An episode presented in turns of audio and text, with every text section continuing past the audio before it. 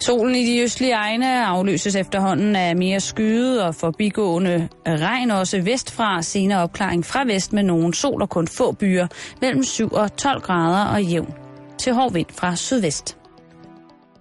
24 Danmarks nyheds- og debatradio. Du har fundet os. Velkommen til Halløj i betalingsringen med Simon Jul og Karen Strohrup.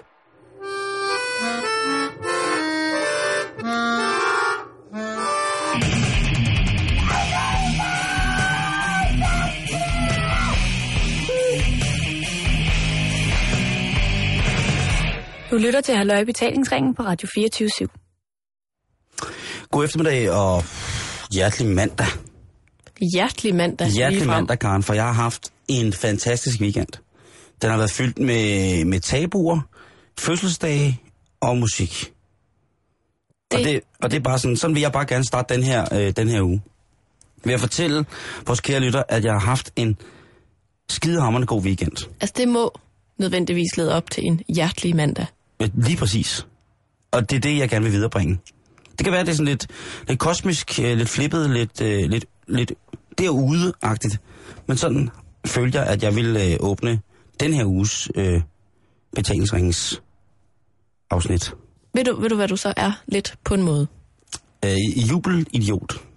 Udover det, Øh, gagalak. en humørspreder. er det ikke en prut? Er jeg en lille prut? Er en brud en humørspreder? Ja, det, sådan bruger vi den da i hvert fald tit. Jeg har lige lavet en lille... Nu siger vi... Øh, det er så mig og mig, Du bliver sådan lidt royal, Ja. ja. når du brutter. når jeg øh, dyrker flatulensens hygge. Men det vil sige, at man siger, ah, jeg lavede lige en lille humørspreder. Eller man kan spørge, er der nogen, der lige har spredt et hygge?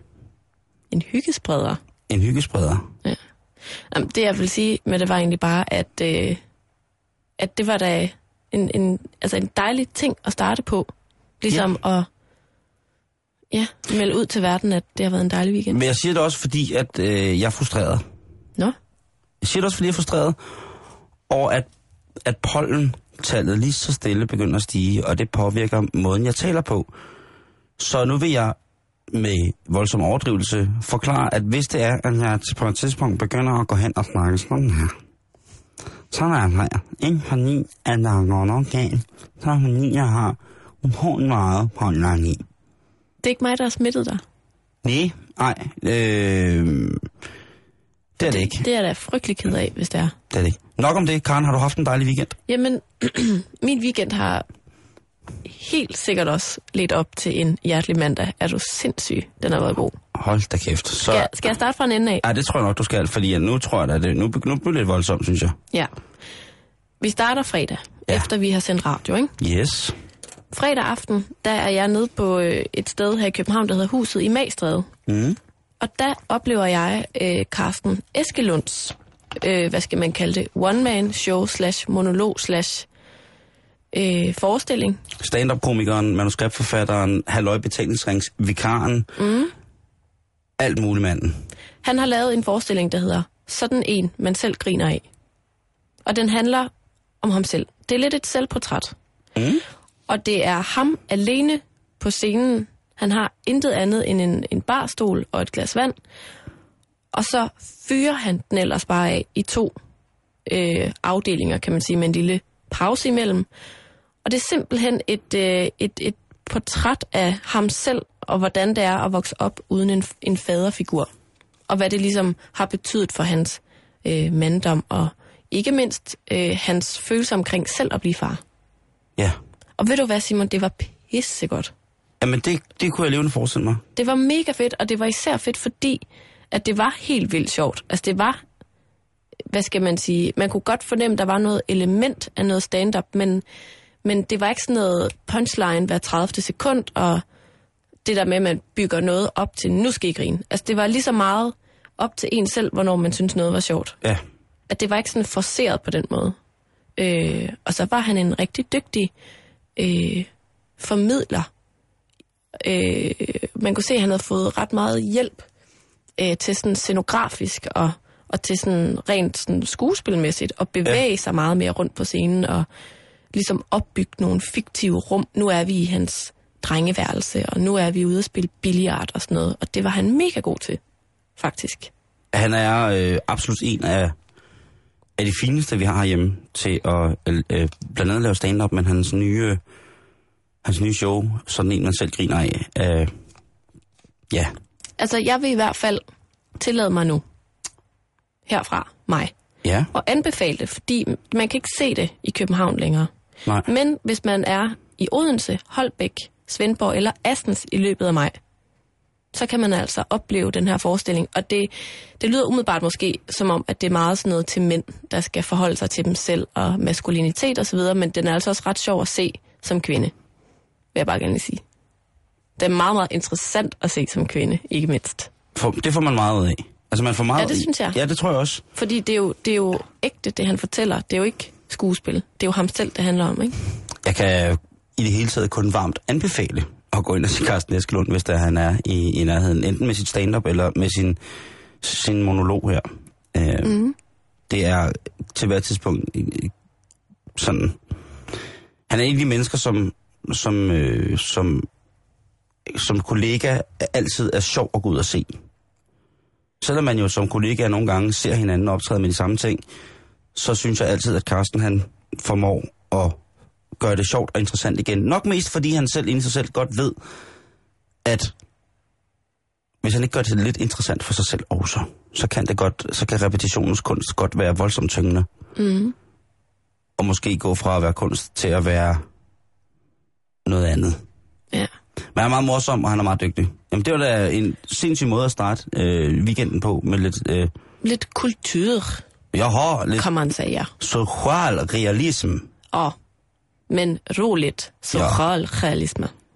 Løveligt som bare fan. Ja. Ja. Og så lørdag, Simon. Lørdag og... så ja. eksploderer det jo inde Ja. i mit hoved Ja. og i mit lille hjerte, fordi der skulle jeg til mine rigtig, rigtig gode venner, Elin og Nikolajs bryllup. Og det var så godt. Og du havde mange ting med på arbejde også om fredagen, som ligesom skulle viderebringes til om lørdagen. Ja, men det var, øh, hvad skal man sige, Nå, men det er første gang, du har haft et stry... outfits og stry, ja. Det er første gang, du har haft strygeren med på arbejde, Karen. ja. Det synes jeg var fint. Jamen, jeg har forberedt det her i lang tid. Ja, det må man sige. Øh, og, og det var først og fremmest enormt rørende. Mm-hmm.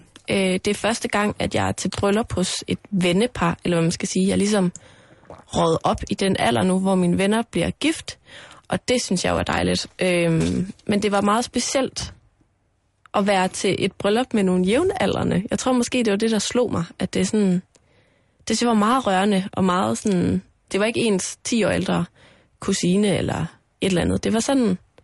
Det var meget stærkt, og nogle smukke taler selvfølgelig, og dejlig mad, og fedt dansegulv bagefter, og en, altså en, en brud, der er seks måneder henne i en graviditet, men alligevel var den sidste, der forlod dansegulvet klokken jamen, halv fire, tror jeg, den blev. Nå, jeg bevares. Og sådan noget. Altså, du ved, sådan en fest, der bare er god fra, fra den starter til den slutter.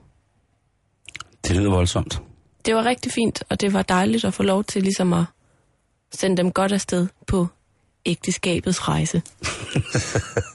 Hvis man kan sige det sådan. Det kan man fandme godt sige. Og jeg havde selvfølgelig skrevet en sang. Åh, oh, Karen, havde du skrevet en sang? Jeg havde skrevet en sang. Hvordan blev den modtaget? Rigtig godt. Jamen, øh, Øh, det, det, det, skal du sgu også have, altså. Men jeg vil sige, det var godt, at jeg havde øh, været øh, inde på YouTube og finde melodien indspillet af en eller anden, som jeg så lige havde lånt lyden af som akkompagnement. Hvad var det? Var det Spain med Stevie Wonder? Ja. Ej, det er faktisk en meget, meget smuk melodi, der er skrevet af komponist Erik Sommer, som hedder øh, til, til sangen Nu går solen sin vej. Og det er ikke alle, der kender den. Ej, jeg, jeg har ingen anelse. Jeg vil bare skrige i, i vildelse. Jamen, og det var det, jeg tænkte, at det går jo ikke. Så jeg havde lige sådan fået lidt, lidt, øh, lidt singback-musik Ej, med. du er, du er altså... I, i den, øh, de, af de personer, jeg kender, som elsker øh, den her sangskrivningskunst, der er du altså i den helt tunge elite, Karen. Altså, du Ej, finder en... det er jeg glad for. Ja, det er du sgu. Både tekstmæssigt, men også, at du udfordrer på den her måde en gammel Erik Sommer-sang. Ja, Er der nogen relation mellem ham og Peter? Nej, det ved jeg ikke. Ikke andet end, at de begge er nulevende. Og så var det også et, et trans... Og. Det var også et transskandinavisk bryllup, må man sige. Ikke? Jo. Det har jo været en mere eller mindre øh, fra et antropologisk synspunkt interessant sammenkomst, der ligesom har skulle Ja. ja. forenes i melodi. Ja, men der var mange nationaliteter til stede, og det blev der også nævnt en gang eller mange, at nu havde vi da vist fået lagt låg på krigen mellem Danmark og Sverige. Altså min veninde er svensk, ikke? Og der rejste jeg sig op og sagde aldrig. Så sagde jeg, Du over mit skreg, liv. Ja, over mit liv. Giv mig Ja. Skåne Halland. I kan få, beholde blikket. Og så havde jeg skrevet en sang, der handlede om, at krigen aldrig stopper. Hold kæft, det havde været god stil, hvis du havde stillet dig op og klaget vores nød og sagt, at da Sverige var den mest fedtede neutraliststat i hele verden. ja. På for skulle lukkes, og hvad ville de også med atomkraft? Saab Viking falder ned. Og derudover ville du godt lide, han de sang med på den her sang. Du nævnte ikke, at uh, Ulf fra Ace of Base var nazist? Ej, jeg overvejede det. Jeg overvejede også at lave en lille øh, bjørn fra ABBA joke med noget Boston Ej, det, det var... og noget, men jeg tænkte, det er ikke nu. Nej, Det er for tidligt, og vi er til bryllup, og det er dejligt. Og det var det er jo bare der, bomben skal falde. til brylluppet. Ja, ja. Altså ikke sådan, bombe. ikke sådan, men det er der, man, man ligesom skal bevise, at kærligheden sejrer overalt. Mm. Var der nogen, der holdt, øh, uden at skulle snage mere i det, Ja. var der en, en tale fra sådan en sur onkel, som starter sin tale med, nu har mit liv jo aldrig været en dans på roser. Ved du hvad, Simon? Det var der ikke, og det var rigtig dejligt. Hvor dejligt. Øhm, Det er der, der, var hvor, faktisk, der var faktisk ikke nogen pinlige taler. Det var kun dejlige taler. Fantastisk. Og søndag, Karen, hvis vi skal afslutte Ja. din weekend. Øh, søndag var det i hvert fald her i København rigtig, rigtig skønt vejr. Mm-hmm. Og øhm, jeg bliver hævet med af min veninde Hanna med til et øh, pop-up bager arrangement. Ja, Der skal du nok lige fortælle mig, hvad det pop-up bagerarrangement er. det er simpelthen øh, nogle tøser fra hendes øh, øh, universitetsstudie, halløj, der for tredje gang øh, arrangerer øh, sådan en pop-up bager. Og det, det betyder simpelthen bare, at vi i en eller anden random baggård på Nørrebro i går øh, på Guldbergsgade kunne komme forbi og købe lækkert hjemmebagt kage. En gorillabager. Det kan du kalde det. Ja. Altså sidste gang var det i en af pigernes dagligstuer, mm-hmm. og så bliver der ligesom så bliver det annonceret over Facebook. Øh, man tilmelder sig eventet, og så dagen før bliver det meldt ud, hvor sker det her. Og der blev jeg slet med, og det var sindssygt hyggeligt, og nogle rigtig gode kager. Så havde de bare kage til, det ved ikke, 200 mennesker, mindst. Og så sad vi ude i den her baggård, og solen skinnede og spiste masser af dejlig kage, og jeg købte lidt med hjem til senere, og jeg havde mit eget Tupperware med. Og, øh, og det var bare øh, mega hyggeligt. ja. Det lyder som en god idé. Altså, det er lidt sådan en, øh, en urban ting, kan man sige. Ikke? Jo, jeg tror da heller ikke skattevæsenet. Nu snakker vi jo om det frit i radioen, ja. men, men, men skattevæsenet skal nok ikke have det vide. Altså guerillakaning. Mm-mm. Men det findes jo, En gorillakage. altså, hvis Skattefar lige lukker ørerne et øjeblik, så ja. kan jeg afsløre, at det findes jo i alle mulige afskygninger. I know, I know, I know. Og det er noget af det mest befriende at spise nogle steder. Det findes også som altså, restauranter og alt muligt andet. Det er meget sjovt. Og det prøvede jeg for første gang i går, og det var mega fedt. Du har haft en alsides weekend, Karen. Det må du nok sige. Hvad med dig? Jamen, ja, det er sjovt, du siger det med banen. Det er faktisk ikke aftalt. Jeg havde jo en øh, oplevelse i, øh, i torsdags, at jeg skulle bage øh, rigtig meget. Okay. Og, øh, og det var til, til en fødselsdag, hvor jeg blev bedt om at bage nogle lavkager, øh, eller en lavkage. Og det er jo ligesom, det kan jeg godt finde ud af. Øh, ikke sådan helt godt, men jeg, jeg, det begynder at komme derhen af. Og så skulle jeg bage en cheesecake.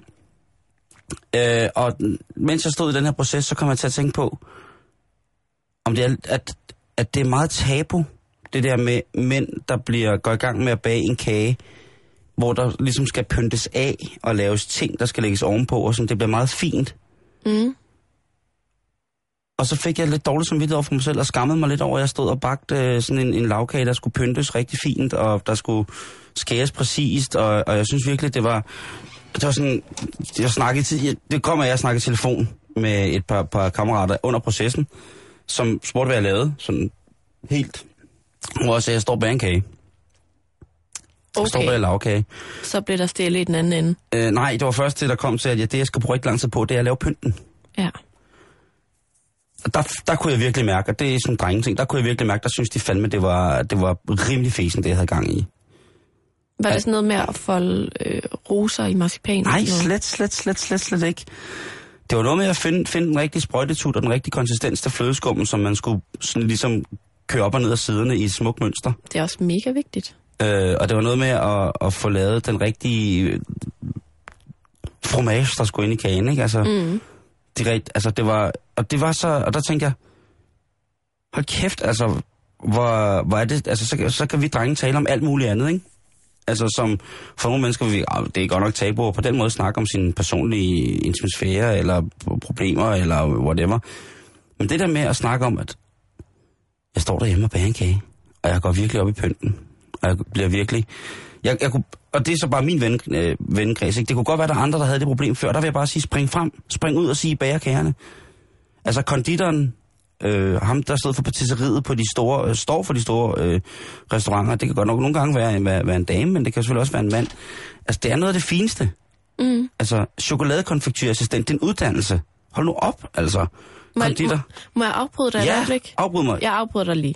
Øh, så du det program, der blev sendt på et tidspunkt på DR? Jeg tror, det hed Den Store Bagdyst. Nej, for det var for meget øh, øh, øh, skammen op i hovedet på mændene. Der var jo en mand med, som nåede rigtig, rigtig langt. Og han havde fået lavet sin egen t-shirt, hvor der stod noget i retning af, rigtige mænd bager. Eller, jeg er en mand, og jeg er bager, og jeg er stolt af det. Eller, Okay. ja, jeg bager, og jeg er en mand. Et eller andet i den retning, ikke? Og det, det kan jeg da huske, det, det kom også øh, bag på mig. Ikke at han, han var god til at bage brød, men at han faktisk bagte nogle sindssygt flotte kager. Og det er det, Karen. Desværre er øh, min nærkonditor lukket. Desværre, desværre, desværre, desværre. Den smukkeste, skønneste specialbutik, Danmarksmester i kage flere gange, havde ligget der i utrolig mange år. Den er forsvundet. Ja. Bærer, bærer din far kage? Nej. Men han har, han har bagt altid. Han har altid stået for at bage brød derhjemme, min far. Ja. Det er det samme i min Men, men familie. en ting er at bage brød. En ting er at bage brød. Mm. Fint nok. Jamen det, du ved, det, det har Claus Meier ligesom fået Ej, det er meget mandigt at bage et godt brød, ikke? Ikke? Jo. Men at stille sig op og pynte en lavkage med, og, altså, med sprøjtpose og øh, sørge for at pynte den egentlig ordentligt af, så bærene står ordentligt på kagen. Og de er blevet vendt rigtigt i den pudersukker med vanilje, som man havde fået af Karen Storup. Jamen jeg siger dig, Karen, altså, jeg, jeg, det var virkelig, jeg sad virkelig og tænkte over det lang tid efter, at jeg havde bagt øh, omkring øh, 3 kilo lavkage. Så som mand, så bærer man den jo så også kæmpe stor, fordi at det, øh, altså, en Der skal ting- være nok. Ja, og en ting er så, at jeg følte et knæk på min maskulinitet, efter jeg ligesom havde snakket med min, øh, min, min drenge om, at der stod bare, bare kage. Og noget andet er så, jamen, så bliver jeg nødt til at kompensere på den måde. Det kan jeg kun gøre ved at bage en kæmpe, kæmpe stor lavkage. Var den formet som noget specielt så? Nej, det var en rektangulær lavkage, som indeholdt en fromage af, af blåbær, jordbær og hindbær, så hvor jeg havde kogt dem nærmest til en marmelade med en masse øh, hvad hedder det, citrusskaller, øh, kanel og øh, så når jeg verdens bedste vanilje fra Tahiti. Mm-hmm. Øh, og det er igen øh, til dig, Kjell, du som ikke ved om det, det var, at efter Karen var på surferie, så kom hun hjem med det, som der i mange år i træk blev kåret som verdens aller, aller, allerbedste vanilje, og det, Det havde jeg smuglet med til Danmark. uh, her Karen, vi, vi bliver snart fængslet. Nu har vi Breaking snakket the law. Skattevæsenet, om, om kage. I kan lige så godt komme og hente mig med det samme. Ja, ja. Gældsfængsel og fattiggården nu. Ud til Bruselusken. Nej. Det, som der ligesom var, altså, så skulle jeg lave den der ting, og, mm. og så sukkerbrødsbunden med masser af appelsinskal i, vædet med øh, cognac og frisk appelsinsaft. Mm. Den der fromage ind i, øh, hvad hedder det, med masser af hindbær og ma- masser af bær og sådan nogle ting og sager, ikke? Og så øh, ovenpå øh, hvid og mørk chokolade, flødeskum og friske bær. Hold Prøv- nu kæft, det lyder lækkert. Allerede der har jeg det sådan, at jeg knækker min egen mandom for på mikrofonen. Men det er sjovt, for jeg har aldrig tænkt over det, men det, det er da egentlig rigtigt. Altså, det er jo ikke nødvendigvis et tabu som mand at bage en kage, men måske faktisk at være rigtig dygtig til at bage og lave en smuk, udformet. Ved du, hvad jeg gjorde Kage. bagefter? Der bagte jeg en Manhattan cheesecake. Simon, er du okay? Nej.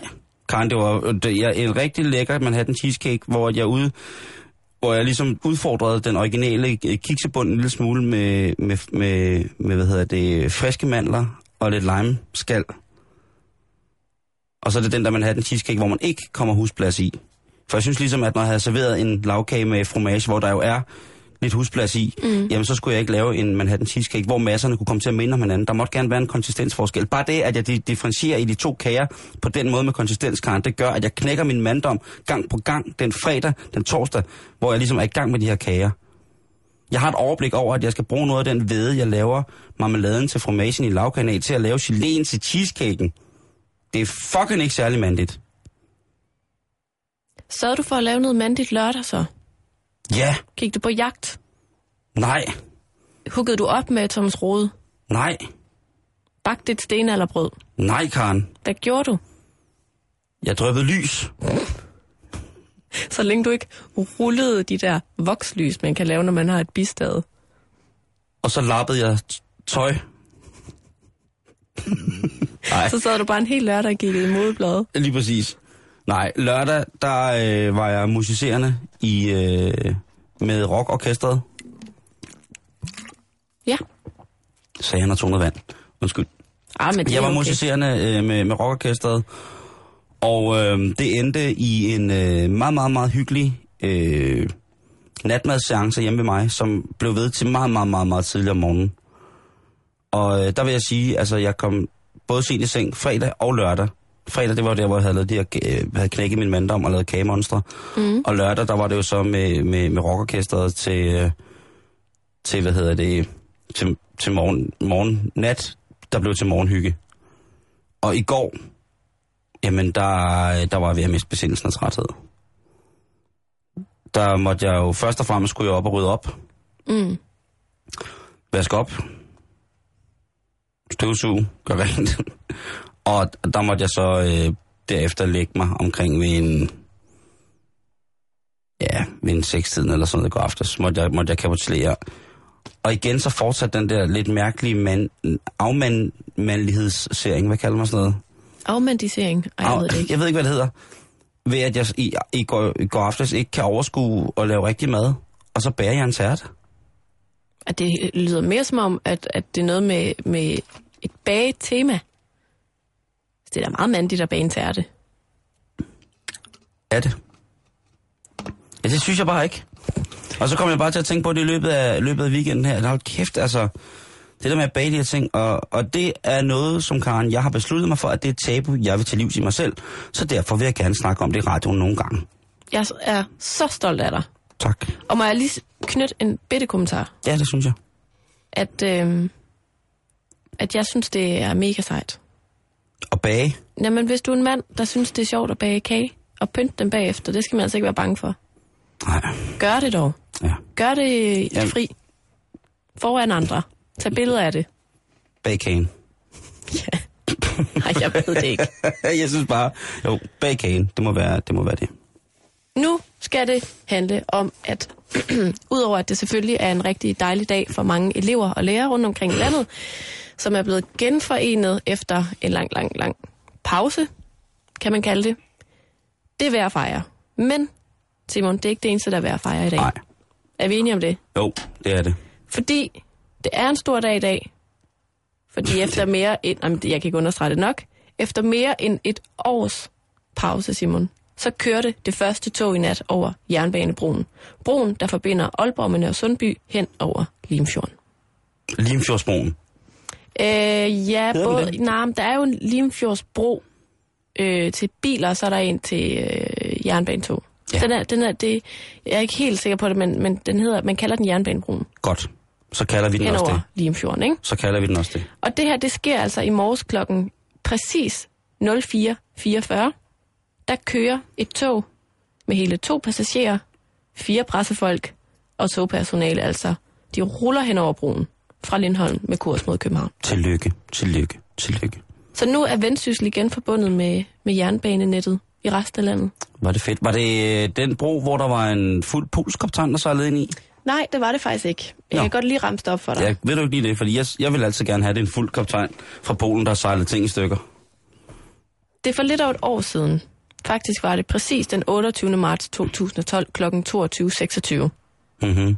at den her bro, den altså bliver påsejlet fra vest af det finske containerskib Ramona, eller Ramona. Jeg ved ikke, hvordan man siger det på finsk.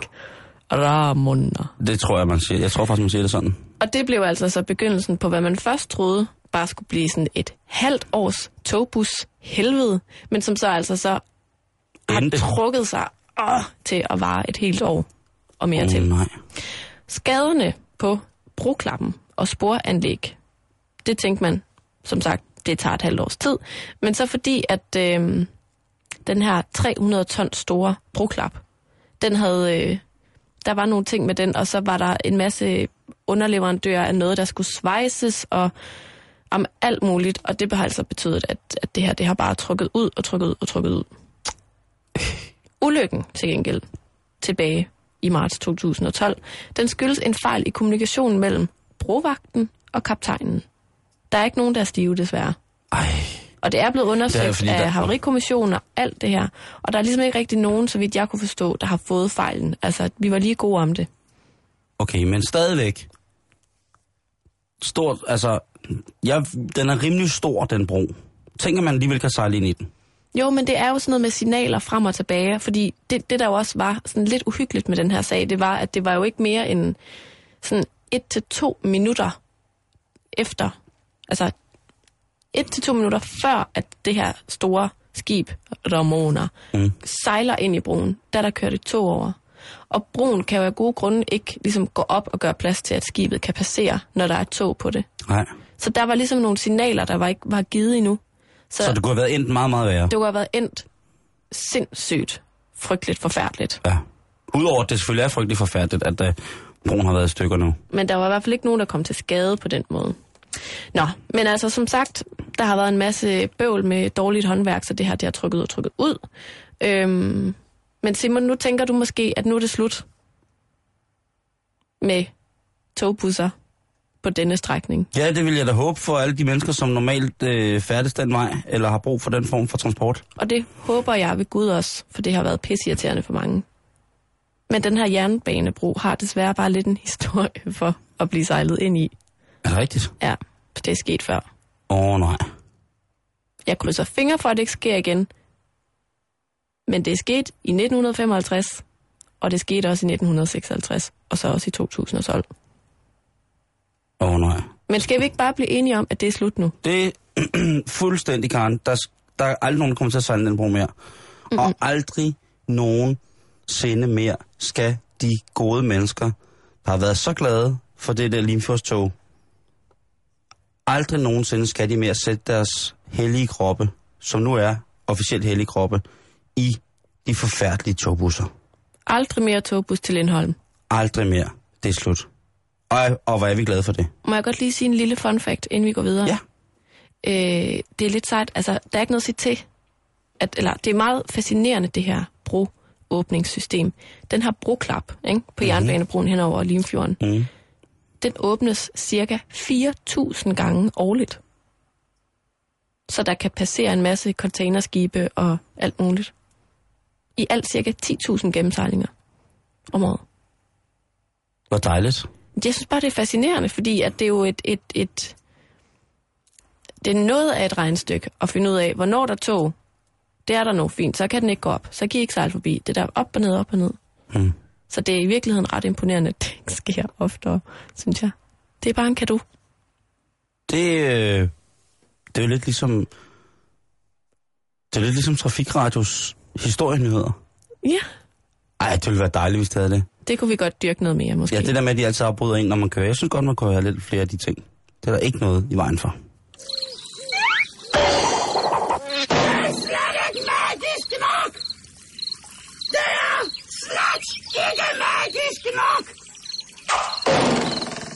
Du lytter til Halløj Betalingsringen på Radio 24 Karen, har du nogensinde prøvet at spise fem pølsebrød på et minut? Nej, Har du nogensinde prøvet at spise en spi- spiseskefuld mel? nej, Har du prøvet at ryge pandekagepulver? nej. Okay.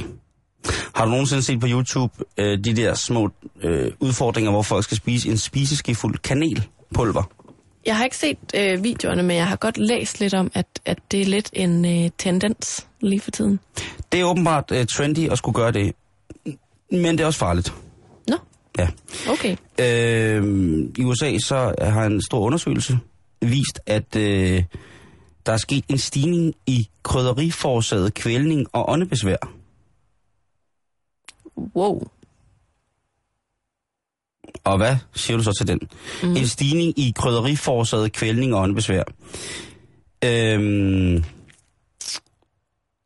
antallet af opkald, til, øh, som er relateret til det her med at spise øh, alarmopkald, der er, er, er relateret til det her kanelspisning, den er steget øh, fra altså overhovedet ingenting, fordi hvem i helvede gider også spise en spiskildfuld kanel til over 1000 opkald om året. Og det er American Association of Poison Control Centers, der får de her opkald. Ja. Det er ikke særlig godt. Og jeg har så øh, undersøgt lidt, hvad det er, der gør, at det er så farligt at spise kanel. Der er mange forskellige ting ved det. Der er blandt andet det, at hvis man får det i luftvejene, så kan det forårsage betændelse øh, i de luftveje. Mm.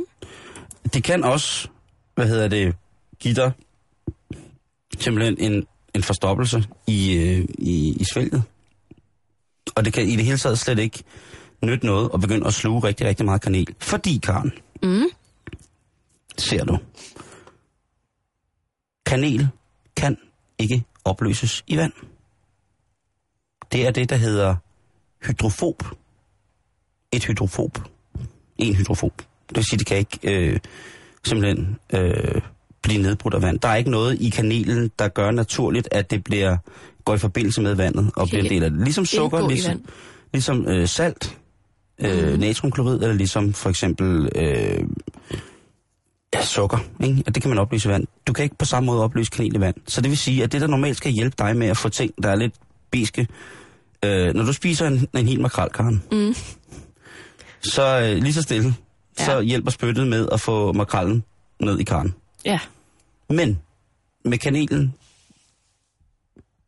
og makrallen var måske et lidt skidt eksempel, men hvad hedder det, kanelen den bliver simpelthen bare liggende i kæften, og selvom du savler løs ind i munden, og synes du savler løs, så sker der bare ikke rigtig noget. Hvad hvis man spuler det ned? Jamen det ville jo så måske godt kunne lade sig gøre, men så ville vi jo også øh, ikke klare konkurrencen. Man ville jo sikkert godt kunne drikke kanel, og så ville det bare løbe igennem kroppen, ligesom og på et eller andet tidspunkt blive rigtig mærkeligt. Der er også det, at, øh, at kanel indeholder det, der hedder kumarin, som rent faktisk er giftigt. Så hvis man får det i voldsomme mængder, så kan det gå hen og blive på en anden måde sundhedsskadet og indtage for meget kanel. Mm. Men det ser jo sjovt ud, når de her folk prøver at spise en helt spisegift for kanel. Hvis man ikke har set det, så hedder det Cinnamon Challenge og ligger på YouTube. Det er ikke noget, jeg vil opfordre til at prøve derhjemme. Øh, en, jeg kendte engang måske, tror jeg, eller så at hans nabo prøvede at spise noget kanel, og det gik ikke så godt. Nå. Ja. Vildt. Man skal ikke gøre det. Fordi øh, det kan, det kan man faktisk ikke. Man kan simpelthen ikke. Og det er grunden til, at man ikke kan det, det er jo netop det der med, at det er et, øh, et, et hvad hedder det, et, øh, et hydrofobisk Mm. stof. Man skal, sige. man skal ikke gøre det heller ikke, hvis man er et ungt menneske, der virkelig, virkelig, virkelig keder sig meget. Med en YouTube-konto.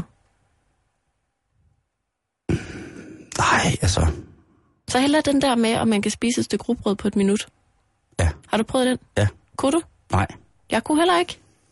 Øhm, men jeg troede, det var, det, jeg troede, jeg troede, de mente et rugbrød. I, I skiver. Eller ikke i skiver. Nå jo, men altså rekorden på at spise, øh, spise pizza er 47 slices pizza på to minutter. What? Ja. Det er vildt. Så igen, hvis vi har noget, som er fedt, noget, der smør, noget, der kan gå i opløsning, og derved, øh, hvad hedder det, ligesom destruere den, den fysiske masse, der er til stede inde i munden af materialet, så er det altså nemmere at, at, at komme og synke helt i bund, om man så må, og sluge. Ja, lad os bare sige det. Så kanel, det virker ikke. Øh, mel vil blive til en klæbrig masse, det kunne gå hen og blive farligt, men, men kanel, det er bare... Øh, det er bare en dum idé. Du skal ikke gøre det, Karen. Du må ikke begynde at spise kanel. Øh, jeg tænkte på, altså, ved du noget om, hvornår den her øh, challenge, Cinnamon Challenge, den er startet? Er det noget, der har kørt i flere år, eller er det ligesom noget, der er kommet her i 2013? Der står, den Original Cinnamon Challenge, den er fra 2010. Okay. Og det, det, ja, det ved jeg ikke. Altså, jeg har ikke set, øh, set den ellers. Jeg gik bare i, i gang med at, at tænke på, at det var da utroligt dumt, ligesom det der med mel. Ja. Og så begyndte jeg at se det, fordi at, øh, en kammerat synes det var utroligt sjovt. Det var så også utroligt sjovt. En, der virkelig, virkelig gik ned på at spise kanel. Og så fandt jeg så, øh, sjovt nok, en artikel i dag i en af aviserne, hvor der stod, mm. at det er faktisk pis farligt. Nej, men så skal man da Og lade så være. tænkte jeg, den skal jeg bringe, den skal jeg bringe for noget så dumt. Ja, Ikke? God noget idé. så dumt. Det kan godt være, man kan, hvis man er næse. Det kan godt være, at de har en anden form for spyt, eller nogle enzymer i spyttet, der gør, at de kan, de, at de kan nedbryde kanel. mm. Men, hvem ved? Noget andet, som øh, har fyldt medierne ret meget i dag, Simon. Ja. Det er en historie, som jeg ved er blevet fortalt mange gange. Mhm. Og det kan ikke diskuteres nok, så nu tager vi den også op her. Gør det. Det handler om, at der er rigtig, rigtig mange mennesker i Danmark, især unge mennesker, der betaler alt, alt, alt for mange penge i husleje. Det er der også. Lejere, altså det vil sige, lad os sige, at jeg boede på et værelse, Du leger et værelse hos mig. lige præcis, og så tog du 10.000 kroner om måneden, for at jeg boede der. Eller, det, nu er det bare et hypotetisk eksempel, Og lad ikke? os sige, du havde et værelse på 8 kvadratmeter, ja, for eksempel. 10 kvadratmeter, ikke? Der skulle lige være plads til en seng og sådan lidt, ikke?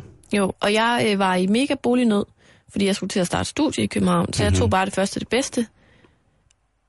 Og det er simpelthen for mange penge. Det må man ikke. Nej. Jeg har i hvert fald rigtig gode chancer for at få nedsat min husleje, hvis jeg klager over det, ikke? For eksempel kontakterne, eller kontakter LLO, øh, hvad hedder det, lejernes landsorganisation, og får hjælp til ligesom at, at klage, og så ligesom få nedsat min husleje. Jamen, det er helt sindssygt. Specielt i storbyerne rundt i København, hvor folk, eller sådan i universitetsbyerne, ikke? Der er, mm. øhm, hvad fanden var det? Øh, Der var Aalborg, Aarhus, øh, Odense, København selvfølgelig, ikke? Jo, Øh, det, det er Metro Express, der er den her på forsiden, og de har altså lavet sådan en stikprøve optælling øh, i, ja, som du siger, Aarhus, Aalborg, Odense og hovedstadsområdet. ja. Øh, og så altså lejligheder eller værelser, der er sat til leje på boligportalen, Den Blå Avis eller findroommate.dk. Ja. Og ud af de 90, de, de ligesom undersøgte, der havde 70 af dem en højere kvadratmeterpris end de maksimalt 2.000 kroner, dem koster årligt. Det er helt vildt. Der er virkelig nogen, der, der det er noget gris. Må jeg godt spørge om noget der, Karen? Ja. Hvis man nu udlejer et værelse til en, øh, en lejer, Mm-hmm. Så siger man så, er det så kvadratmeterprisen, er det antallet af kvadratmeter på det værelse, vedkommende lejer, eller er det en, en, en pris, der beror på, at nu deler man lejligheden to og to? Det skulle ikke undre mig, hvis det ligesom også gælder fællesarealer. Hvis der er en stue Nå, eller... det synes jeg vel kun er rimeligt. Jo, jo, bevares. Altså, de arealer, du ligesom benytter. Hvis nu, at, at, at du, øh, lad os sige, vi har en trevær, jeg har en treværelses lejlighed. Mm. Lad os sige, at du flytter ind på et af værelserne, Ja. og så deler vi ellers lejligheden. Vi har fælles bad og toilet, vi har fælles køkken, vi har en fælles stue og sådan ting og sager. Ja. Den treværelses lejlighed, den er på, lad os sige, øh, 80 kvadratmeter. Mm-hmm. Det er en stor treværelses lejlighed, men det, det, det er ligesom det, det er. Mm. Øh, og så har vi ligesom fælles arealer på, lad os sige, der er omkring øh, 50 kvadratmeter fælles areal. Vil det så være rimeligt, synes du, at man splittede også de 50 meter fælles areal i pris, når man nu alligevel brugte begge to? Jamen, det synes jeg er rimeligt. Altså, synes jeg også. Jeg skal jo ikke betale for dit værelse. Nej, lige Hvis præcis. dit værelse er 20 kvadratmeter større end mit. Nej, nej. Men, men, hvis du, men hvis du reelt har adgang, altså det må være de antal kvadratmeter, man har adgang til, som man skal betale for, ikke? Eller er det kun værelset? Jeg Ja. synes, det er svært. Jeg er ikke inde i det sådan Nej. i detaljer, men, men hvis du spørger min mening, så synes jeg, det er fair nok, at man ligesom splitter alt, hvad der er fælles. Ikke? Det synes jeg også, hvis det er så småt der, ikke? Men det, der er problemet her, det er, at der er rigtig, rigtig mange, og det er lidt det, jeg synes, vi skal snakke om. Okay. Der er rigtig mange, der godt ved, at de betaler for meget, men de tør ikke klage, fordi så er de bange for at blive opsagt som lejere. Det kan jeg godt forstå. Så lad os nu sige, at jeg sad på mine 10 kvadratmeter Mm. til 10.000 om måneden, Ej, det plus, plus vand og internet eller et eller andet, ikke? Ja. Og jeg tænkte, jeg tør ikke sige det til Simon, Nej. fordi så, så finder han jo bare en anden lejer. Ja. Og det æder med med et, et dumt dilemma, ikke? Fordi man vil jo gerne have et sted at bo, men... Jeg, jeg tænker, hvis det var mig, ikke? Mm-hmm. der ligesom ikke turde at klage, så er det jo, altså, jeg vil have lyst til at klage, hvis det var fordi, at jeg vidste, at jeg ligesom kunne gøre en forskel. Men man ved jo, at der måske er lidt en risiko for, at man bare bliver smidt ud, og så er der en ny idiot, der kommer og betaler 10.000 om måneden, ikke? Det er ikke fordi, at, at ens udlejer nødvendigvis får en eller anden moralsk opvågning, og tænker, ej, men det er da også rigtigt. Det er da alt for dårligt af mig. Mm-hmm. Puha. Altså, det sker jo ikke. Måske sker det i 1% af tilfældene. Ej, jeg ved det ikke. Nej, men jeg synes, jeg synes jo, det er... Jeg synes jo, det er ret... Ja, jeg, jeg, jeg ved sgu ikke, jeg... Det er også svært, ikke? Fordi hvis man så bare har et værelse, Mm. Så bare et værelse, som ligesom er på de der 12 kvadratmeter, meget nu er. 10 kvadratmeter, ikke? Jeg synes godt nok også, man hører meget om, hvad folk betaler. For eksempel i, i Indre By, i Aarhus og København og Odense og Aalborg, ikke? Sådan som er de store mm. universitetsbyer. At, at folk betaler for at bo på altså et værelse, og så er der et toilet og bad, ikke? Og det er ligesom det. Mm. Og et fælles køkken, ikke? Hvad folk betaler for at, at, at bo der, det synes sat med det er vildt. Altså, det, jeg har hørt om en uden pisse, så boede på 12, havde været på 12 kvadratmeter og betalte næsten 8.000 kroner i husleje om måneden. Var i Danmark. Ja. Vedkommende har virkelig en god sag, hvis han hun klager. Det var så også med en kæmpe, kæmpe stor lejlighed, med, hvor de boede to mennesker, ikke? Oh, men 8.000, det er jo sindssygt. Jo, men de havde så omkring 130 kvadratmeter fællesareal, ikke? Men det er der jo også nogen, der prioriterer. Altså man skal jo heller ikke tage fra nogen, at der er nogen, der gerne vil have den plads, og så ligesom, det koster det måske så Lige også præcis. bare, ikke? Altså, det var inde midt i København, og de skulle betale omkring de der 16.000 kroner om måneden for at lege en kæmpe stor lejlighed.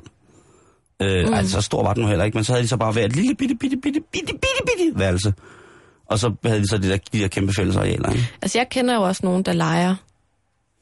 Ej, jeg kender ikke nogen, men jeg har hørt om nogen, der leger øh, værelser ud, hvor at de så øh, lige skruer prisen så passende meget op i forhold til, hvad man må, så at det er lejer, der betaler for lånet, for eksempel, ikke? Ja, men altså... På den, De der ting, altså, og det, det er også lidt noget fis. Men hvis du betaler mere end 2.000 kroner per kvadratmeter, Mm. når du bor til leje, så har du bare en god sag. Så betaler du for meget. Ja, og så må du så øh, tænke på, om du vil smides ud, eller om du vil blive boende. Det er bare det, der er så unfair, at det er jo det. Det er jo, det er jo de muligheder, du har. Ja, Game of Thrones, Karen. Ja, men jeg ved det godt, der kommer et nyt afsnit i aften. Men det er det jo. Altså, det er... Øh, det er mere sådan, vil du bo her, eller vil du, have, vil du halshugges? jamen, det og have en rustning på. Det, lyder helt vildt fedt for mig, det der. men, det, men, det, men det er fandme rigtigt, at det er, det er, sgu, øh, det er sindssygt. Men det er generelt, øh, nu har du, du har kigget lidt på sagen i dag, og, og det er generelt, hvis du betaler over 2.000 kroner per kvadratmeter, så betaler du for meget. Mm. Ja. Og, Og det er ligegyldigt, hvor du bor i Danmark. Ja. Og du har en god sag. Men du risikerer også at ryge ud på røv og albu, og den er vel ikke længere. Nej. Det er fandme giftigt. Jamen, det er det altså bare. Det er i hvert fald altid noget, at, at toget kører igen. Ved du hvad? Tillykke til Igen. alle, Igen. der kan køre med tog over Limfjorden nu. Øh, Karen, vi skal lige til en, øh, noget, noget, noget, svensk igen. Åh, oh, tak. Ja, og det, vi skal faktisk ikke så langt væk. Vi skal til det europæiske Melodi Grand Prix. Noget, som vi jo her i programmet øh, sætter stor pris på, at vi har venner, der ved utrolig meget om. Må jeg lave en teaser? Ja, det synes jeg, du skal. Jeg kan afsløre allerede nu, at øh, der er jo øh, den helt store øh, Melodi Grand Prix Eurovision Song Contest. Ja, Øh, 18. maj, ja. fredag den 17. Der får vi vores Melodi Grand Prix ekspert i studiet. Og han tager sin mor med. For Ja. hun ved endnu mere Melodi Grand Prix. Det er jo vanvittigt. Så siger jeg ikke mere. Det, jamen, jeg siger jo, du kan jo godt begynde, og når der ikke er bage, det er ikke mandigt, men man kan jo begynde at tænke på, hvilken slags øh, kringle med fyld, man skal bestille, og sætte, hvilken kaffe man vil drikke den dag, fordi det bliver, det ja, eller stærkt. champagne. Eller rosé. Gin, Masser af gin. Skoldhed gin. masser af gin. Øh, men der er spekulationer, Karen. Ja. Og nu ved jeg godt, at det ikke er, er vores gebet at skulle være rygters, øh, øh, rygtersbyrå. Jeg siger bare, at der har været tale om, at Zlatan Ibrahimovic skal være med til åbningen af den Eurovisionens Song Contest i Malmø. Hold nu kæft, de kører de helt store frem i stilling. Det er øh, Christa Bjørkman fra SVT, som svarer på det mulige rygte, der er blevet skabt af den svenske avis Expressen, der siger, at han vil ikke afvise noget, men det er i hvert fald højt på ønske- ønskelisten, at noget af det fineste, der nogensinde har været i Malmø, ud over danskerne, det er Zlatan Ibrahimovic. De har tænkt, Ace of Base skal åbne. Dårlig idé. Så Dårlig tænkte idé. de, Bjørn Ulveus fra ABBA.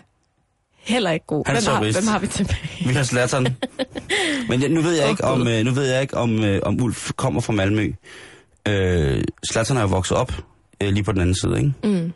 af broen her fra København. Så, så det kan godt være. Jeg siger bare, at det, det, er, en, det er en hård teaser, og specielt fordi vi går en, en, en, en, en vanvittig uge med sport i møde øh, med fodbold, for mit vedkommende. Øh, så det er der gået min næse totalt forbi, Ja. jeg afsløre. Men det er ligesom, at øh, jeg har det med julen nogle gange. Ja. Så løber Champions League bare forbi dig. Det er altid noget, jeg ikke har pyntet op på kontoret til Champions League uge. Jamen, det kan også gå begge veje. Nok om det. Det er øh, simpelthen det, der er øh, rygters bureau på forsiden af den største tabloid i Sverige PT, det er, skal Zlatan åbne det europæiske Melodi Grand Prix?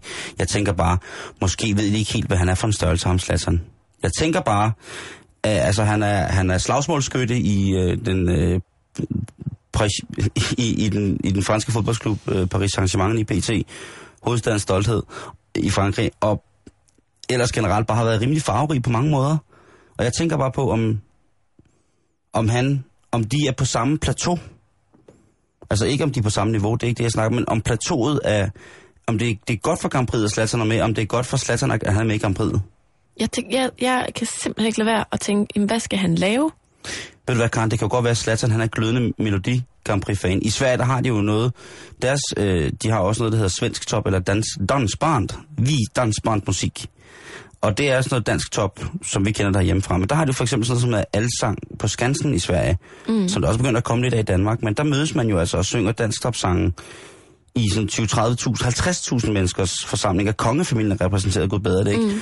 Og sidder der og scroller med. Det kan jo godt være, at Zlatan han føler sig hårdt for Sverige, al, eller mod Svea, at han tænker, jamen den her Melodi Grand Prix-tradition, det er altså, det er vokset op med, det er for fedt, ja, og det kan være, at det er det, han hører, det er musik, han hører. Altså den kan jo- helt, den helt store forskel mellem Danmark og Sverige på det her punkt, det er jo, at Melodifestivalen Melodi Festivalen, jeg har. er jo endda øh, udskilt på samme måde, som Melodi Grand Prix er lidt i Danmark. Det er lidt kids. I Sverige, der, der, der, altså, der er jo indledende runder op til bare Sveriges Melodi Grand Prix, med, mm-hmm. hvor at sceneshowet er nærmest lige så stort som i finalen. Ja. Det er kæmpe, kæmpe, kæmpe stort, og det er noget, altså, folk rigtig godt kan lide. Det er ikke sådan et, en falit erklæring, nå, så stillede I så til sidst op i Melodi Grand Prix, for ligesom at prøve at få et gennembrud. Altså i Sverige, der er det topfedt. Ja. Så, så hvem ved, måske er det øh, simpelthen øh, den mest, en af de mere, mere farverige fodboldspillere, Sverige har bragt øh, på den internationale fodboldscene i de sidste 20 år, der skal det åbne. Det kunne være, det kunne være spændende. Jeg håber, han skal synge. Ja, hvem vil han så støtte? Når du tænker på, hvem han stemmer på. Ja. Altså, Ukraine. stiller han op, øh, stiller han op og synger Euphoria? Ej, en duet med Loreen, som jo og vandt sidste år. Zlatan. Ja. Åh, oh, det bliver sindssygt. Det, det er mere, end jeg tager håb på, Karen. Nu, nu må du ikke... øh, Så kalde- eksploderer fjernsynet. Ja, det gør det. Hjemme med mig, så smelter fjernsynet ned igennem gulvet, og jeg eksploderer. Fjernsyn... Du skynder dig ud af bære en masse kage. Hvis, hvis Zlatan synger med Loreen på Melodifestivalen 2013, Ja. der får jeg eksplodere. Fjernsynet får smelte, og, og, og sen eksploderer jeg Ja, som fan. Ja men Nå, nu skal vi til noget andet, Karen. Ja. Øh, vi skal til menneskeoffringer, og det er jo... Det skal vi. Ja, Helt og det tænker jeg, øh, hvad rimer på mandag, det gør menneskeoffringer. Nye udgravninger i Mexico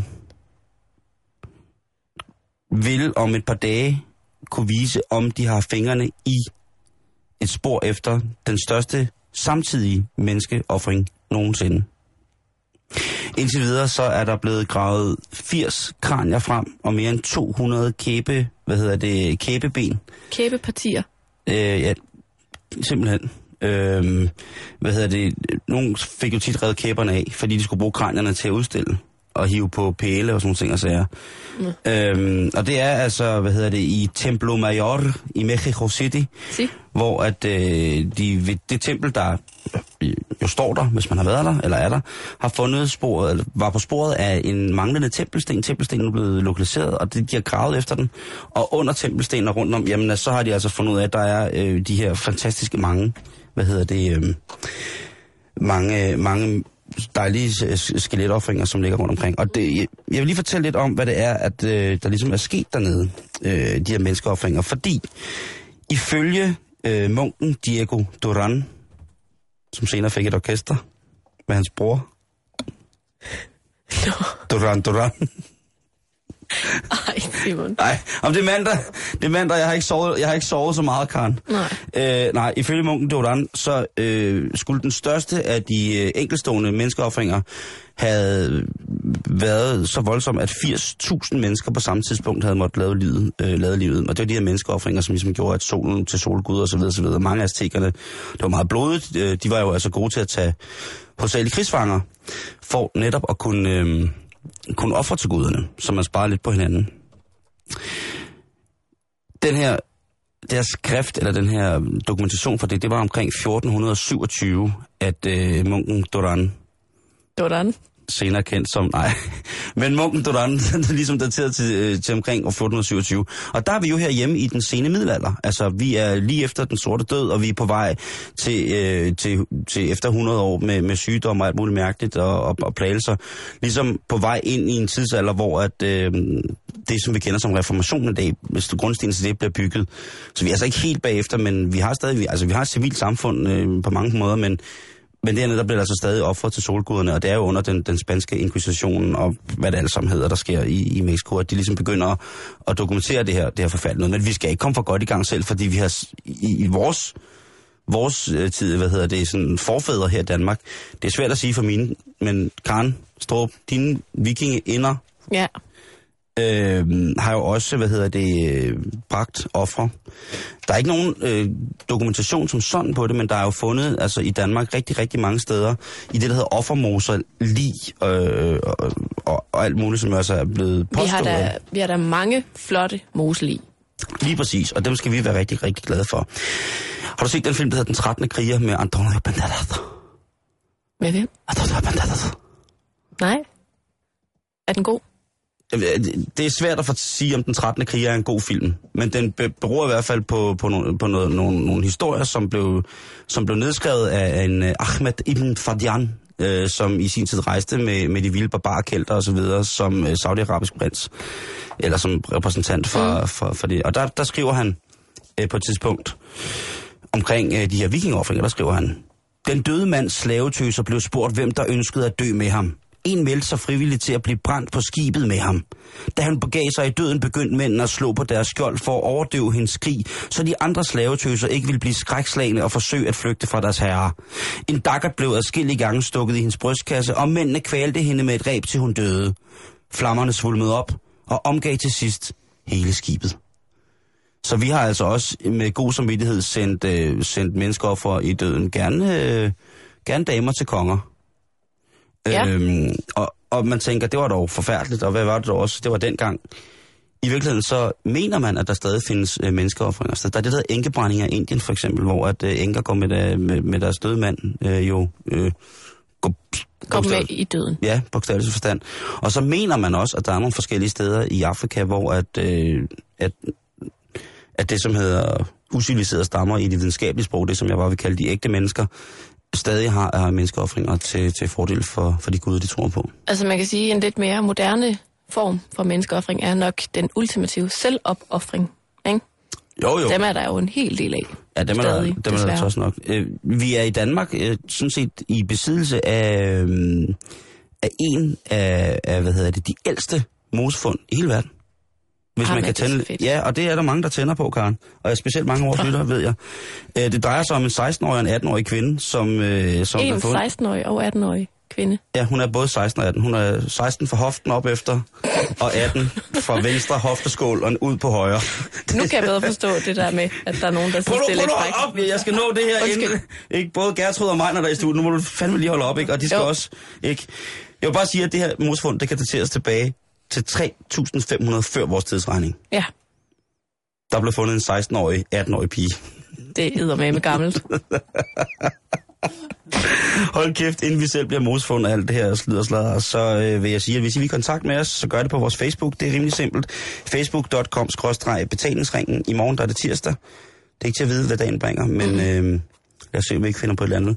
Lige om lidt skal du blive hængende, fordi så er der eftermiddagen med Christoffer Meinder og Gertrud Højlund. Men inden da, jamen, så kan du være så heldig at få et overblik for 24 synlighederne.